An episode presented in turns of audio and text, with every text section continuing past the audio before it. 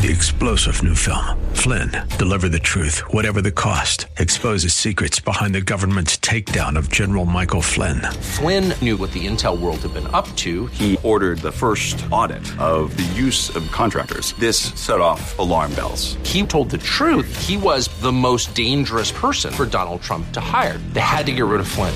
Flynn, deliver the truth, whatever the cost. Available now. Watch it today. Go to salemnow.com. Salemnow.com.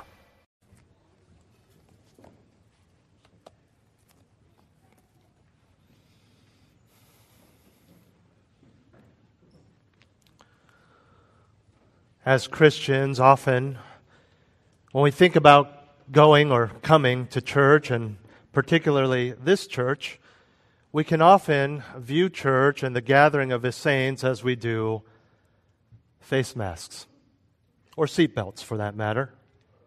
Because when we come to church, there are a few things that commonly come to mind. Maybe not for all of you, but there are things from the spiritual learn more about God's Word, fellowship with believers, have our kids learn Bible stories, sing worshipful songs. To the practical, I want to dress appropriately. What can we do to make sure we're on time? Where can I serve? Whom to grab lunch with afterwards? Where to sit? How to navigate COVID and its related regulations? But why do I say that then is sometimes the way we view face masks during this time of this pandemic or seatbelts as we always have. Because in the midst of all that goes on in the local church, even behind the scenes, and in your lives, the lives of the congregation, there's one aspect of church that is most often mentioned, but less often practiced. The glory of God. We get busy. We go through the motions. We do things even though our heart isn't in it. Masks, seatbelts. We forget about the biggest issue, the highest reason, the greatest motivation, the glory of God. We can go through an entire Sunday. We can sing these words. We can listen to the sermon. We could preach the sermon. We could greet people. We can write down prayer requests and go home and say, wait a minute, in all that frantic trying to talk to who I wanted to talk to, how, getting to church, getting the kids ready, getting the baby diapered, I forgot to make sure that my heart glorified God in all of it. Having the right heart as we make our way to church can be difficult. It's busy. Our lives are frenetic, to be honest. And in all of that practical but necessary busy work, even for those who serve. These things don't set up themselves. Laying of cable, covering the cable so the rest of us don't trip, zooming in, making sure the sound is right, tuning the guitar, placing the mics. And then for all of you who aren't behind the scenes, even just getting here on time. We lose sight of the why of our presence, the why of the reason we are here to glorify God, God's glory, for He is worthy. And as we have seen, this is a danger that we can easily fall into, especially when it comes to communion, the Lord's table, the Lord's supper. And this morning, as we continue our story of that, our study rather, of the Lord's Supper, Paul continues and cuts to the quick by giving a warning regarding communion. Let's read 1 Corinthians chapter 11, verses 27 through 29. 1 Corinthians chapter 11, verses 27 through 29. We're in the middle of a four part series, and he continues. He says, Therefore, whoever eats the bread or drinks the cup of the Lord in an unworthy manner shall be guilty of the body and the blood of the Lord. But a man must examine himself, and in so doing he is to eat of the bread and drink of the cup. For he who eats and drinks, eats and drinks judgment to himself if he does not judge the body rightly. Like any warning, this is a call to action. You understand that? We are given warnings not just so we know the warning, so that we will do something. So we will have an exit plan for our kids when the earthquake hits, so that we have fire extinguishers prepared if there is a fire. Warnings are a call to action, and so our outline this morning from this warning is three steps in preparing for communion. Heed the warning and take these steps. Three steps in preparing for communion. Because we've seen how in uh, this letter to the Corinthians, Paul has addressed that these believers 2,000 years ago are actually perverting the Lord's Supper. We saw this in verses 17 through 22. Their particular perversion of the Lord's Supper was basically a form of prejudice where the rich were neglecting the poor and even letting them go hungry and even creating factions based on economic prosperity or lack thereof. It was selfishness, pride. We saw the significance of what communion means in verses 23 through 26. And both passages giving us an understanding of the importance of communion and subsequently the importance of how we approach communion. So this morning we talk about how to make sure we have the right perspective, the right heart, the right preparation before we take those symbolic, yes, but very important elements of the Lord's table. Three steps in preparing for communion. And just as with any threat or warning, we are to respond so the subject of the warning does not happen to us the first step in preparing for communion is prize the significance. Prize the significance of the elements, of the service, of everything. Let me read for you again verse 27 where I get this point.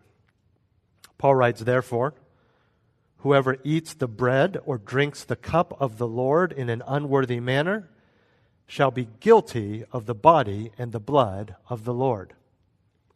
We've seen the significance of the Lord's table throughout this passage. Specifically, in last week's passage, we saw that the bread represents Christ's body that was sacrificed for us, for our sin. The cup represents the blood, which initiates the new covenant. And the practice of taking both of those is a proclamation of the gospel. This is quick review of what we saw last week. And from all of that, Paul draws a conclusion, a logical consequence, starting in verse 27 and indicated by the word therefore. Because it is so important, because of what these elements represent and what you are doing in taking those elements, therefore. And then he goes into this warning. So, after laying down the significance of the Lord's table, he now points a finger directly at the one who takes it in an unworthy manner. But what does it mean to take communion unworthily? First, understand that because of the very thing we commemorate in the Lord's table, Christ's sacrifice for us, we are saved. Those of us who have committed our lives to the Lord, accepted Him as our Lord, and repented of our sin, we are saved. We're believers. We're Christians. And what that means, listen carefully, as Christians, we are positionally, that is, in our position, our standing before God because of Christ, we are positionally worthy to take communion. However, we may be conditionally or practically unworthy at the present moment because of sin in our lives. Sin hurts our fellowship with God. So anything in our lives that hurts that relationship must be taken seriously. Anger, pride, lack of love, love of money, not giving to the church, laziness, lack of prayer, all of those things we understand are clearly commanded in Scripture. And there are some things that we don't take as seriously, that we don't take as heavily, but if they are commanded in Scripture, they are sin. If you've broken one point of the law, you've broken the whole law. That's the point. It doesn't matter if you, in your mind, or society, or even the church you're in, the church culture thinks, well, this is lesser and this is bigger. Obviously, some have more practical ramifications, but Jesus made it very clear that in the eyes of God, anger is the same as murder. Now, we understand murder has more practical ramifications. Even when you repent, you will have lifelong guilt for the life you have taken. I assume, especially so if that life had a family and children, things like that. So there are more practical ramifications. But as far as God is concerned, it is the same. And so, monetary greed is the same as adultery in God's eyes. Sin is sin. We must take it all seriously. Not praying, not evangelizing is just as bad as actively lying, deceiving your boss or your spouse. It's all breaking the law. And we need to keep in mind that any relationship is two ways, right? It's a two way street give and take, compromise, meet you halfway. It's not enough if you are happy with God. I'm happy with my relationship with God. Things are good. That's not enough. You want to make sure He is happy with you. Now, your position, again, will never change because you are saved. It's based on the work of Christ, not your works. Praise God for that. So, your position of salvation, you can never lose your salvation. Your position will never change. But He doesn't like your sin. He doesn't like it when you sin. It grieves Him, it grieves the Holy Spirit.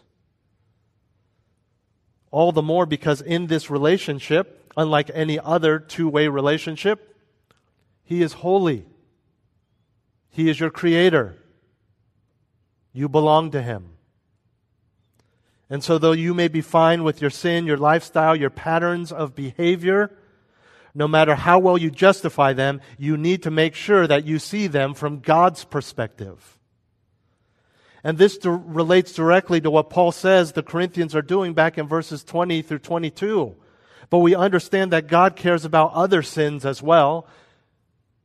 It's not that you can come in with a sinful heart to take communion that you've just lied to your kids this morning to get here. Let's say it's a, a, Sunday we're taking communion. You lied to your kids so you could get here on time. You come in with pride and fear of man. You're not worshiping. You're almost scoffing at the lyrics. And you say, well, according to 1 Corinthians 11, I am not being prejudiced against the poor and refusing to share my food with them, and so I can take communion in a worthy manner. No, that's not what he's saying. That is an example of sin. All sin that is not dealt with in, in the right way, when you come to the elements, makes you take communion in an unworthy manner. We need to see things from God's perspective. There are things that in your mind you don't even think are sin. You, are, you think they're okay. And at the risk of sounding like one of those pastors, one of those churches, I bring up finances because I think, especially here in the Bay Area, that's one of the most common, common thoughts. Oh, I, I give to them, and, I, and I'm, I, I really let, I let people uh, borrow my car and use my house and stuff, and so uh, I don't need to give to the church. And you're okay with that. You think that's okay. You've justified it. But that's sin. Or we can use the same thought, the same pattern with anything. Well, yeah, I know that was bad, but hey, I, am not looking at stuff online. It's just a fleeting glance at that cute barista or whatever. I'm not doing anything. I'm faithful to my spouse. No, it, it, it's still bad. It's still sin. We need to see things from God's perspective. And this is not just about what the Corinthians were doing, but also about what we're doing, what we do not just at the Lord's Supper, but also before the Lord's Supper in our daily lives. And this theme is found throughout the scriptures in that God desires a right heart attitude in any aspect of worship. Not Sunday worship, any aspect of worship. And to clarify, any aspect of your life should be worship. One of Christ's biggest rebukes of the Jews of his day was that they were going through the motions, but that their hearts were far from Him.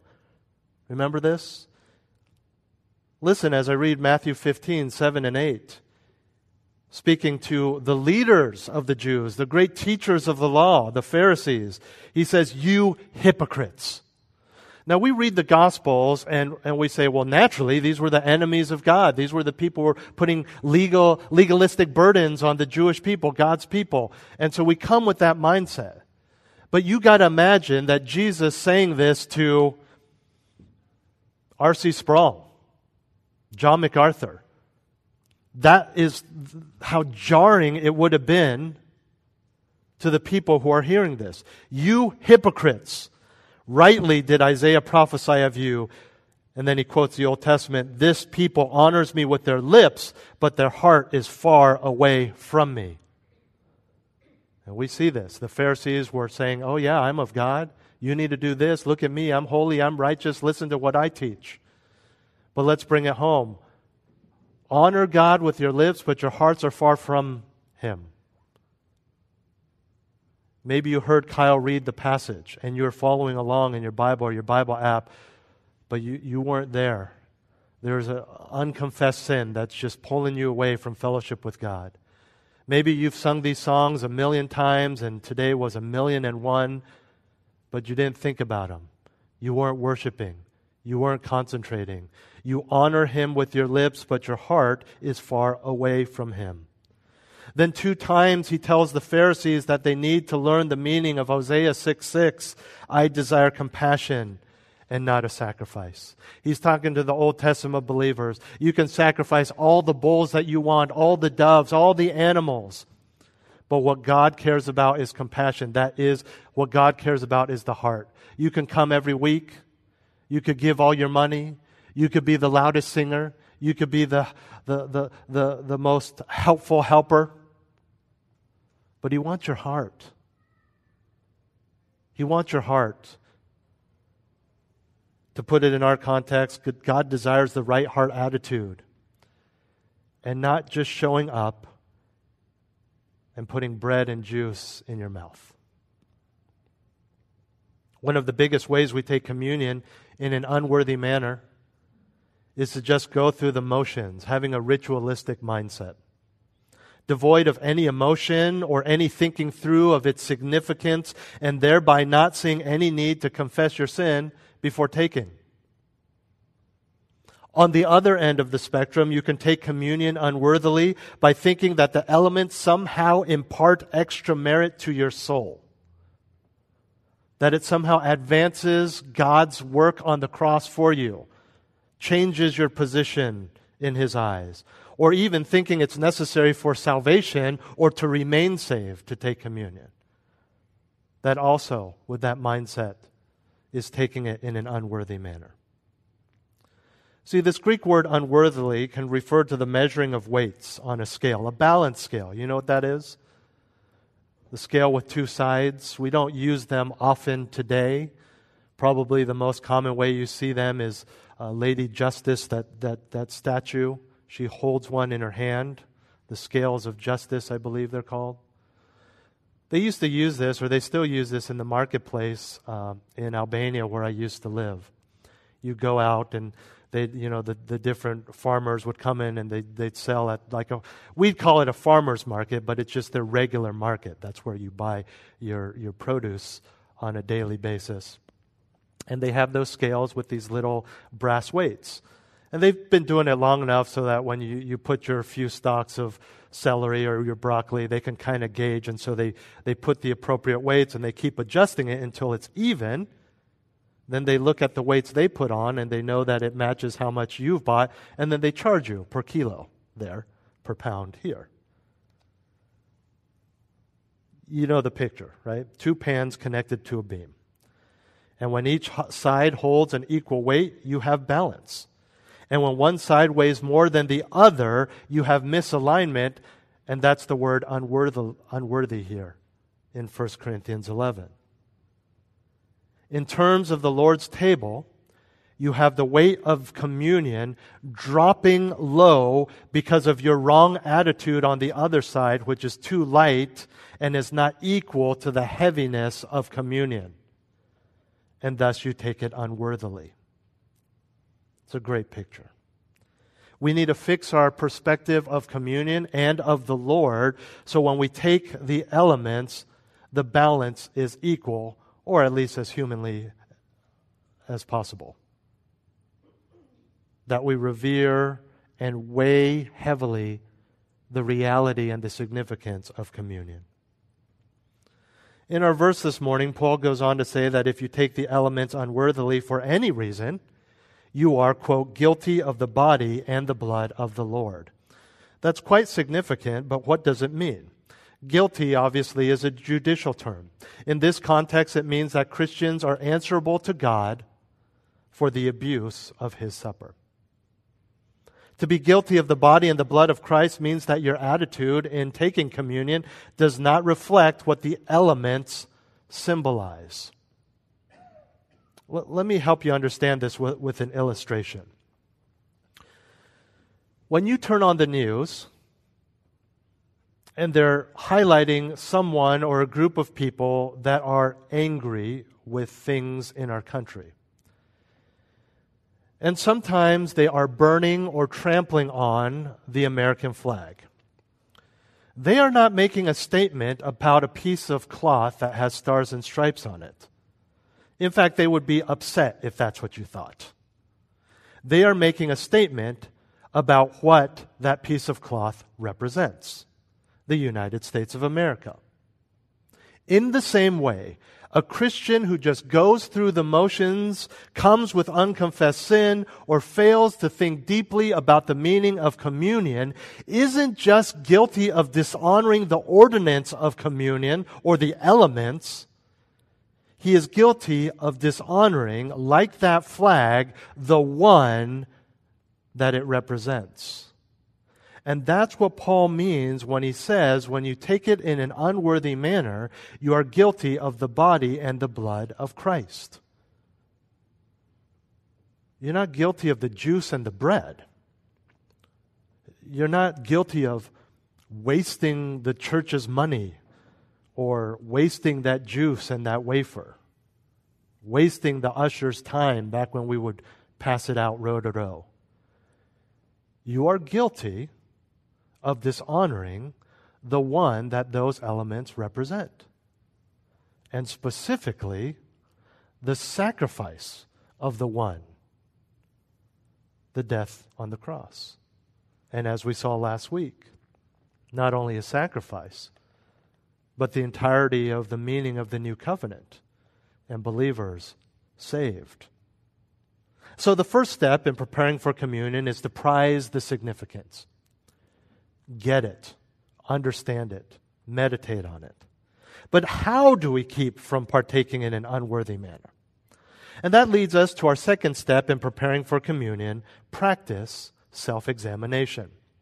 Practice self examination. Look at verse 28. But a man must examine himself, and in so doing, he is to eat of the bread and drink of the cup. The word but or then in the ESV signifies what the believer is to do rather than take the bread and the cup in an unworthy manner and thereby be guilty of the blood, uh, body and blood of Jesus Christ. Paul says, quite simply, we are to examine ourselves. Obviously, the examination is based on Scripture, but what exactly are we looking for? Paul doesn't specify here. But thankfully, we have the entirety of the New Testament. And elsewhere, he uses the same Greek word, exam, examine, and tells us two different major categories or areas of what we should be looking for in this self examination before communion, but also on a regular basis. The first is whether or not you are truly a Christian. Now, before you say, okay, get that, you're talking to unbelievers and you check that off and kind of tune out to the second point, I invite you to turn ahead a few pages to 2 Corinthians chapter 13, verse 5. 2 Corinthians chapter 13, verse 5. And as you turn there, I want to give you other words without looking, you don't need to look there, other words that Paul has used in both 1st and 2nd Corinthians to address or call these people that he is writing to. He has called them beloved. He has called them brethren. He has called them saints.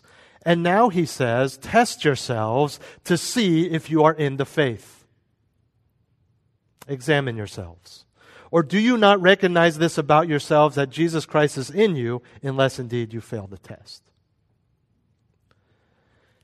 Every person, pastors included, elders included, deacons included, every person who believes themselves to be a Christian would do well to examine themselves to see if they are indeed a Christian. If that test is passed, there is a second test involved in this self examination, and I'd like you to turn to Galatians chapter 6, verse 4. If you turn to 2 Corinthians, you're very close. Galatians chapter 6, verse 4. This is the second type of examination that we see Paul calls for for Christians. He says each one must examine his own work and then he will have reason for boasting in regard to himself alone and not in regard to another. In other words, now that you know you're a Christian, examine your works. Examine your obedience. Examine your heart. Examine if you are living the way God wants you to live. Now, in this particular verse, I'm going to give you a little mini sermon within our sermon because I want to bring out a few nuances about uh, what Paul says here in Galatians 6 4, and really it connects to what we're looking at in 1 Corinthians 11. The first is this examination of our faith, of our lives as believers, is a continuous command. We see this in the Greek tense, the Greek grammar. So, this is something we are to do constantly, on a regular basis. Not just when you feel like you're struggling, not just when you know there's a big sin that you, ha- you are having trouble dealing with, but all the time. It's not the kind of test that once you pass, you're good to go for the rest of your life. Um, this was true of many of our exams, you understand, in college. Many of us got through high school and college this way. You crammed the night before, and then that morning on the test, you basically vomited all out on that piece of paper, or I don't know how they do tests now in school, on that iPad or computer or that hologram. I don't know what's going on these days. Uh, but back in most of our day, you know, you write it down, and then you literally, as you're walking out, people are like, hey, what was the answer number five? I, I don't know. I can't even remember what, what subject. You, you, you forgot it all. But you aced the exam but you just, you're like, I have no need to remember this. I, I don't want to study this. I hated this class, and I'm just going to cram, dump, and then I'm through. We, we can't view this self examination of our Christian lives this way. Okay? This is more closer to that physical exam that you have with your doctor, hopefully on an annual basis. Because you never know what kind of malady or disease will creep up on you, you don't say, ah, haven't seen the doctor in 10 years because I haven't been sick. We understand there are things that by the time we feel anything, it's really bad. Cancer and other cancerous related types of diseases. And so we go for uh, annual or biannual checkup. And then what do we do? We do something about it. We change our diet. We get shots. We go to chemo. We see a specialist. We get a second opinion, right? Um, in this one, don't get a second opinion. The Bible is the only fact, not opinion, that you need. Don't take my analogies too far. But we need to do this on a regular basis. The second point I want to bring out about this is this is a command to all believers. In Galatians 6 4, it says, Each one, everyone, must examine his own work. Wor- this work of scrutiny is to be done by every person on himself. Nobody is exempt, and nobody is to disregard examining himself or herself, especially not to just focus on other people. Examine yourself. Thirdly, an examination of this sort presupposes an external standard. You go to a doctor because they're trained as a doctor. They understand biology. They, they understand vir- virology. They understand things about the body and diseases and sicknesses and bones and muscles and things like that. They understand. They have an external standard. You cannot have a successful medical physical unless there is a standard of what healthy looks like, what a healthy cell should look like what a properly functioning arm or leg looks like, sounds like. Our standard and the type of examination spoken of here, of course, is the Word of God. Fourthly, we are to examine ourselves so that we can boast in the Lord for what He has done. I know the, the English can be a little confusion, confusing rather. We boast in the Lord. We look and if we see that things are going well, that we are obeying, that we are striving, then we praise God for that.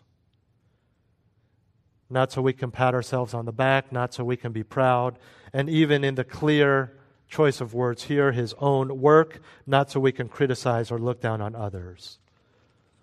I will say to you what I say to my boys worry about your own heart. Worry about your own heart. Now, of course, there is a place for biblical rebuke and confrontation and iron sharpening iron. But, and Jesus talks about this, but even Jesus says first deal with the log in your own eye before dealing with the speck in another's eye. Because we are talking, after all, about your own ability to take communion, not his or her or that guy's. And if you truly understand the seriousness and severity and significance of communion, you will be, frankly, too overwhelmed to be bothered by that guy's sin. Why is he taking communion? You'll be quivering in your own seat. So, to summarize these two general areas of self examination, you could simply say it's faith and works. Do you have true saving faith? And if you do, how are your works? And we understand works in the Christian life in the Bible includes having the right heart. This self examination, again, as I mentioned earlier, is not just to get test results. Hmm, ah, got a B plus, not bad, shuffle it away, but is to take those results and fix the problems. One of my favorite teachers I've ever had in my life was in junior high. His name was Mr. Smith. He allowed us to call him Smitty. He taught the languages. In my junior high, there were two. He uh, was fluent in both Spanish and French. He taught both. It was a very small school, all boys school. I took French. And he was one of those teachers that we really liked because he wasn't your conventional teacher. Um, looking back, this is not the best thing, uh, but he used profanity quite a bit. But he used profanity because he was passionate about us learning the languages. He wasn't just doing it as a job, he cared about us. He was passionate that we excelled. And I remember one particular day, it was the day after our exams, and he passed back our tests. And as all students do, the first thing you do is you look at the grade. And a lot of people would just look at the grade and just kind of put their test in their folder in their backpack. But what Smitty would do is he would go through the test so that you would know all the right answers in case you got some wrong. You've experienced this. But I remember that a lot of the students just kind of checked out. They weren't even following along as he was going over the exam. And he stopped and he exploded and said, All you care about is your bleeping grades. And he was saying, Follow along so you learn from your mistakes. You see, he was saying, rather than just know your grade and just care about that, care about why you got that grade. Learn from your mistakes. Look at the exam and fix the problems. And in the same way, the Christian's spiritual self examination is not just to see where we land on the scale of holiness, but to go back and fix the mistakes and be holier and excel still more. Fill in the blank. All you care about is what? All you care about is your reputation at church. All you care about is being a good dad. All you care about is being a good wife. Or do you care about everything? Do you care about holiness? Do you care about the things that only you and God know about? Do you care about the things that frankly, may have absolutely zero practical implication on anyone at church, anyone in your family, anything in your life, but it is sin. We need to deal with it.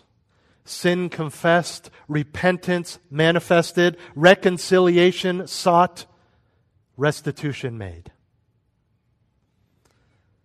And on a practical note, this is very helpful in the midst of our busy and frenetic lives. Because as Christians, we need to be constantly evaluating ourselves to look for sin. So much sin we don't even recognize, we don't even know is there. That's why we need the body. That's why we need each other. That's why we need to be engaged in worship, reading the Bible, listening to sermons so we know so we know what's there, so we know what's sin. But quite simply, this is helpful because it gives us a regularly scheduled opportunity to examine our lives. Listen, there, if you're, if you're really busy, let me rephrase that. Same statement, different words. If you live in the Bay Area and you are alive, it's okay to put it on your Google Calendar, your task list. There's nothing unspiritual about that. Examine self. If you're so busy that you have to uh, schedule date night, which is, frankly, single people, very normal, it's a good thing. If you need to schedule mommy daughter time, daddy son time, if you need to schedule going to the grocery store, that's okay. You can schedule these things too. Schedule your quiet times, schedule your self examination, schedule a drive out to Half Moon Bay or Pacifica. Look at the ocean and just self examine. Or just do it on your commute tomorrow morning. Practice self examination. We've seen prize of significance, practice self examination. Thirdly, our third and final step in preparing for communion, perceive the symbolism. Perceive the symbolism. Get the symbolism. Verse 29 For he who eats and drinks, eats and drinks judgment to himself if he does not judge the body rightly. There's a threat there, there's a warning. The eating and drinking here are still, of course, the elements of the Lord's table.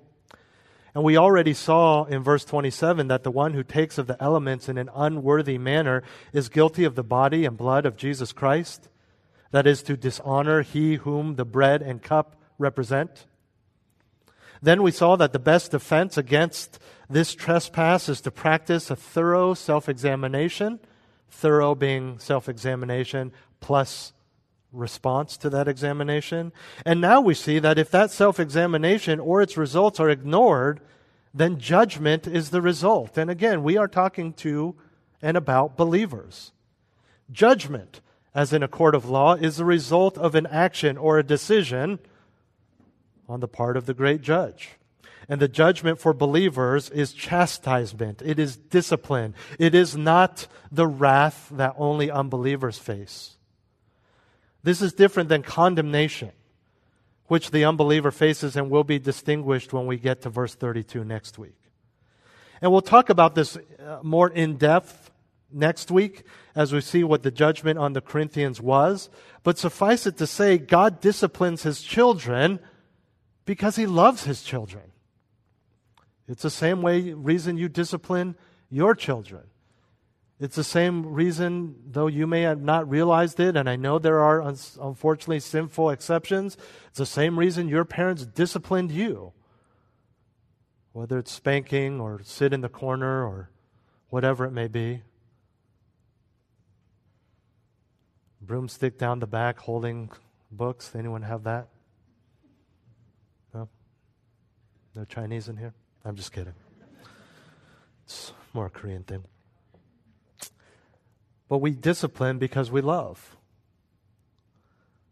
The goal of discipline is not just to get your anger out. The goal of discipline is to help the individual grow. That's why we discipline our children.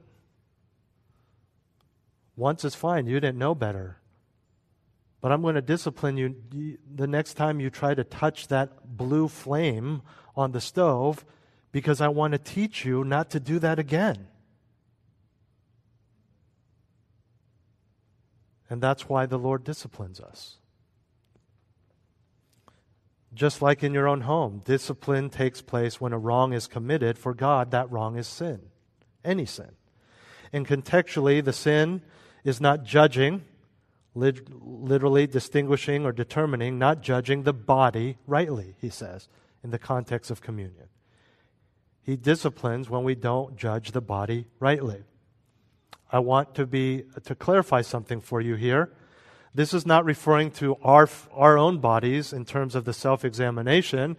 This is talking about the body of Christ represented in communion. If you don't judge the bread, the body of Christ, rightly, when taking communion, you may face God's discipline. This goes back to what we talked about last week in recognizing and appreciating the seriousness of the Lord's table.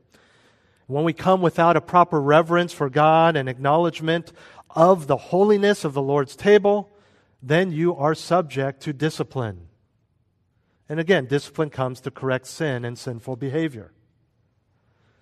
And in order to fully appreciate why the Lord's table is so, so important, that just having the wrong mindset could incur God's discipline, you really have to go back to last week's lesson.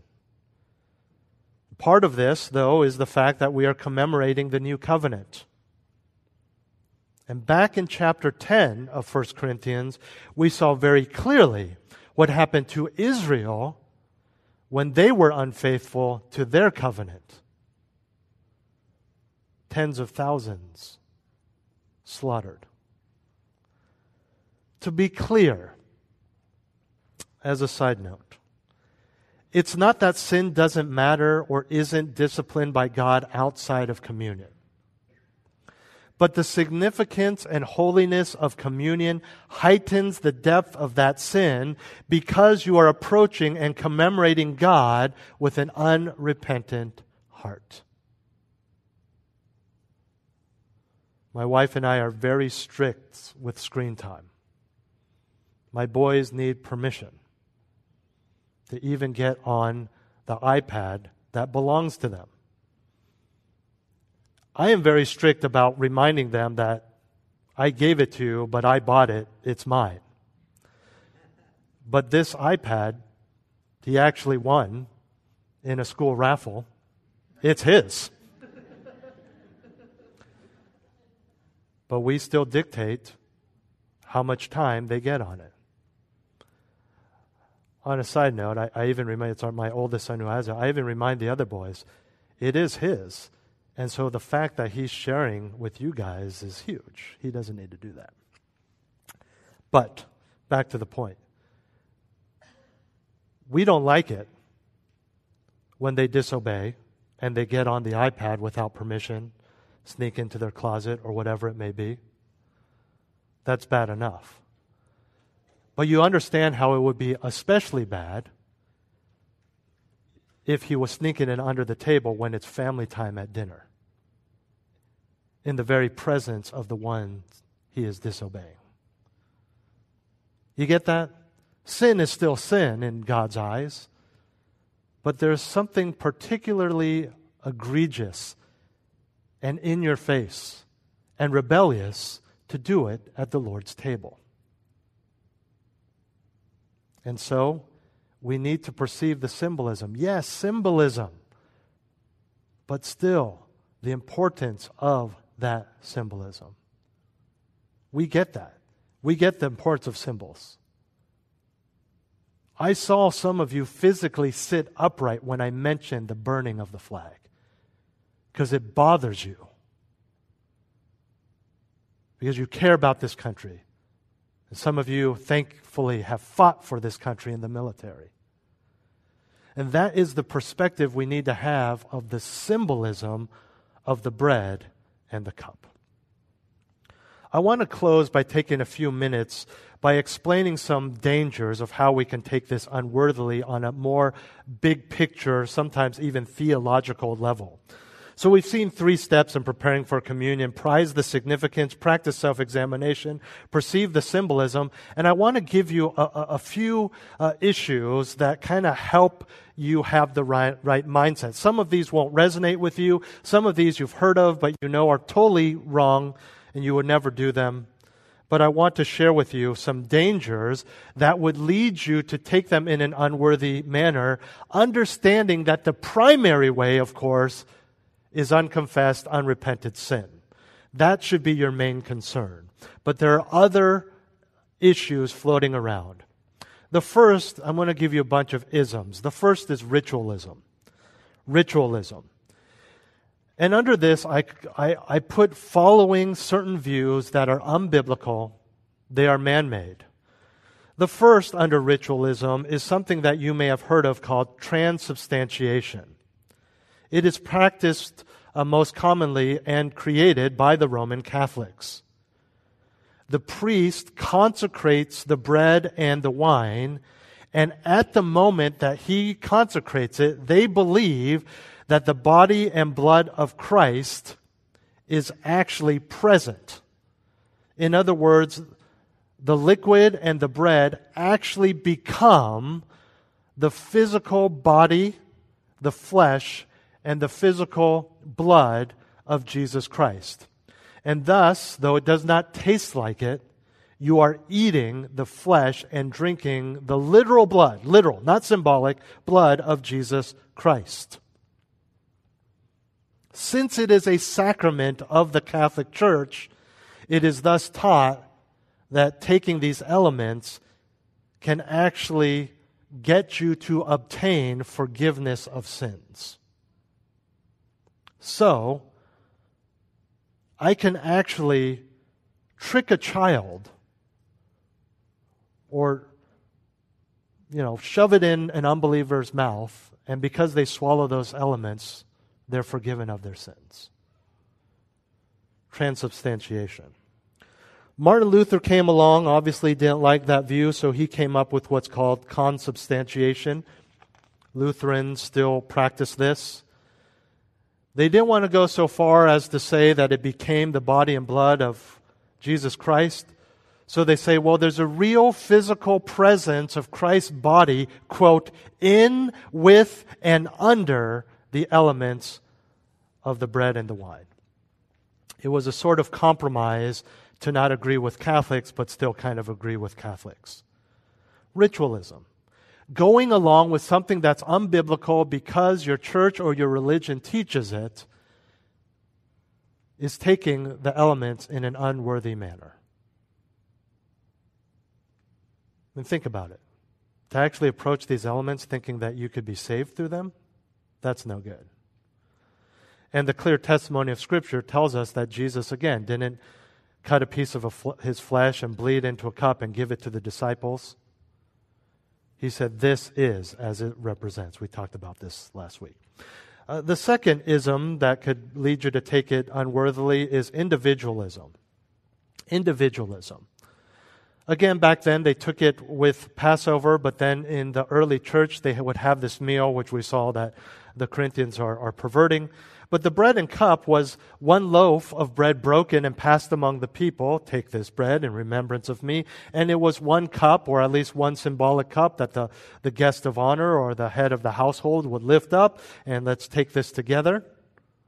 Some churches still do that, where they'll break a big uh, piece of bread and they'll pass it out, and then they'll pass around one single cup.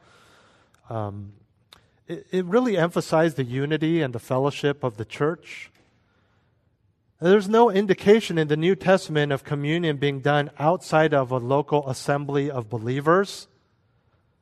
I get that there are some people who can't make it to church. I miss communion. Can you come to my house and house and take communion? And and uh, you know maybe some people are given communion on their deathbed.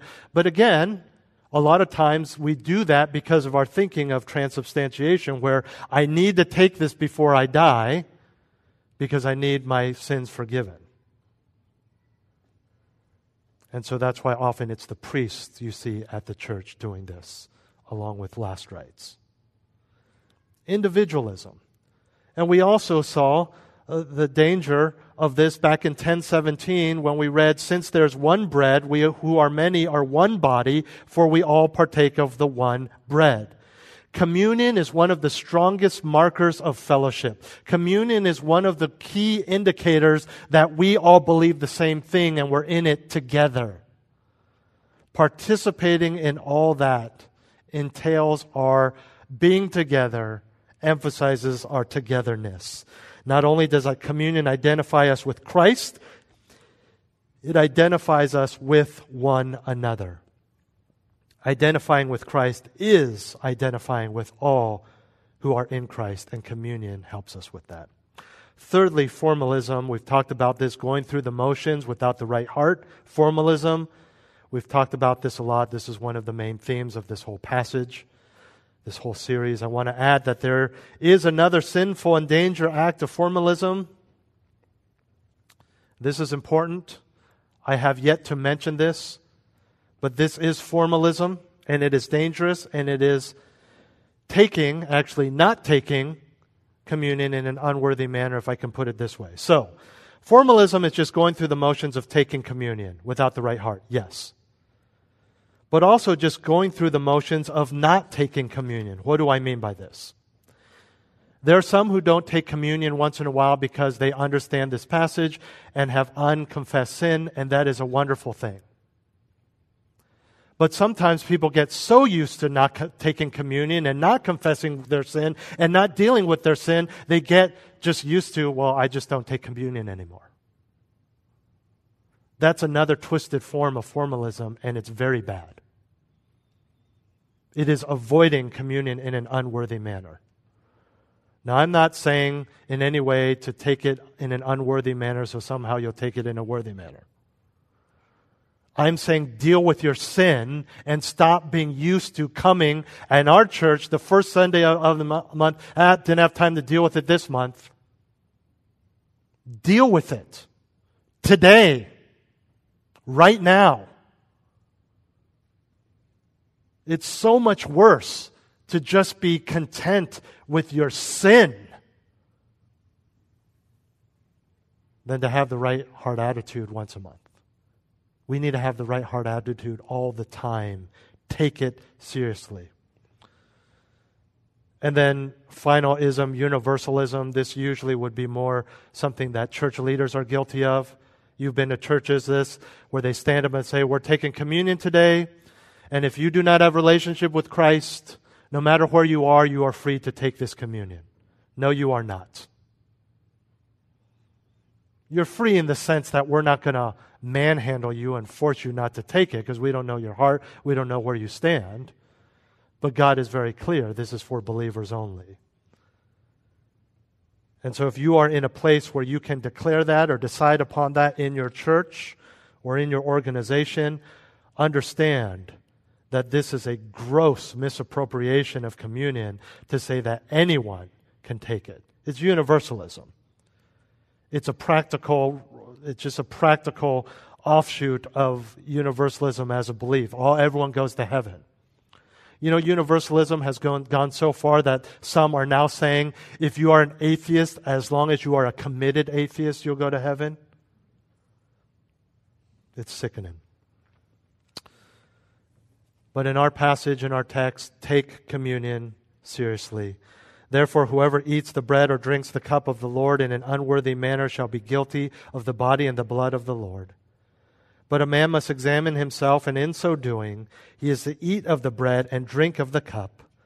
For he who eats and drinks, eats and drinks judgment to himself, if he does not judge the body rightly. Let's pray. Heavenly Father, thank you so much for a wonderful reminder of the beauty of communion and communion itself. I pray, Father, that we would not just be focused on making sure that we take communion in a worthy manner, but that we would be focused on being a follower of Christ in a worthy manner, to live our lives in a worthy manner, to eat our breakfast, take our commute, raise our children in a worthy manner, not just externally doing the right things, but having the right heart. May we hate, hate sin, Lord. May we love what you love and hate what you hate in the world and in our lives. And may we deal with sin radically, violently, viciously, thoroughly. Not just next month before communion, but every day, including today. In Jesus' name, amen. Let's stand as we close.